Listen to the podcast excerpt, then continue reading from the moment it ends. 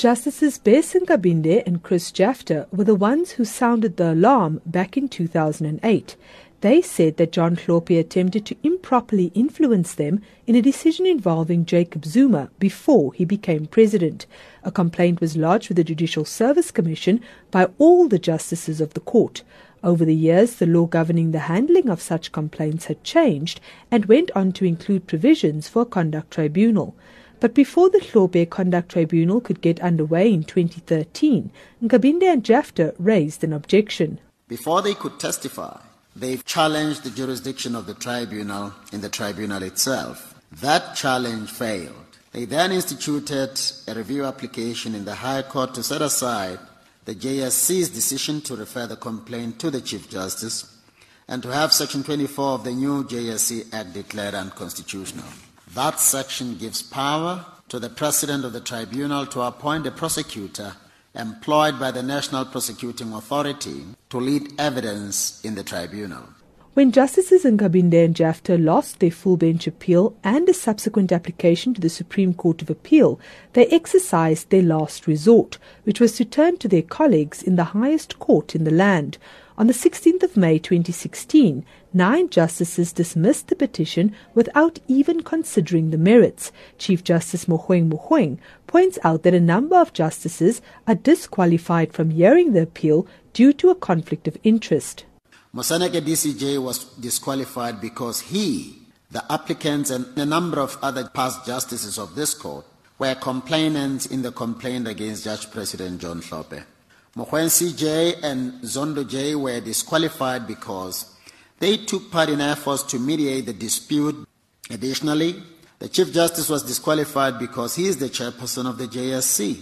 Madlanga J was disqualified because before he was appointed as a justice of this court, he was the applicant's counsel in proceedings relating to the complaint. In addition, all members of the court may have been compromised because of the personal relationship with the applicants or as colleagues.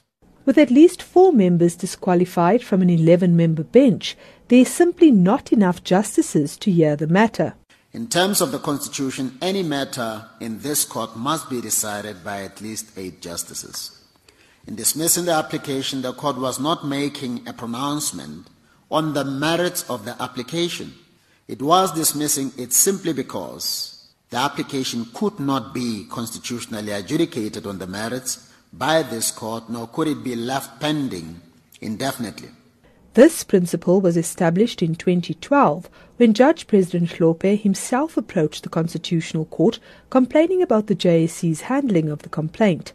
After their colleagues refused to hear their appeal, Justices Nkabinde and Jafta asked them to reconsider.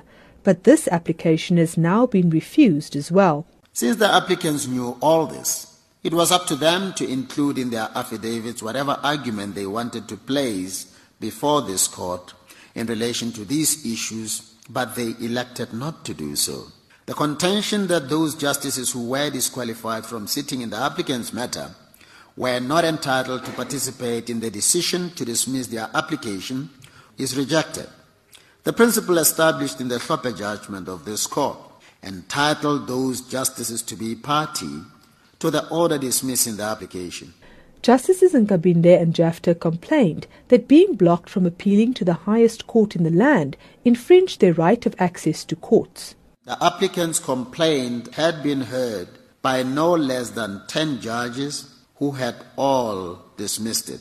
Their constitutional right of access to court has thus been severally enjoyed.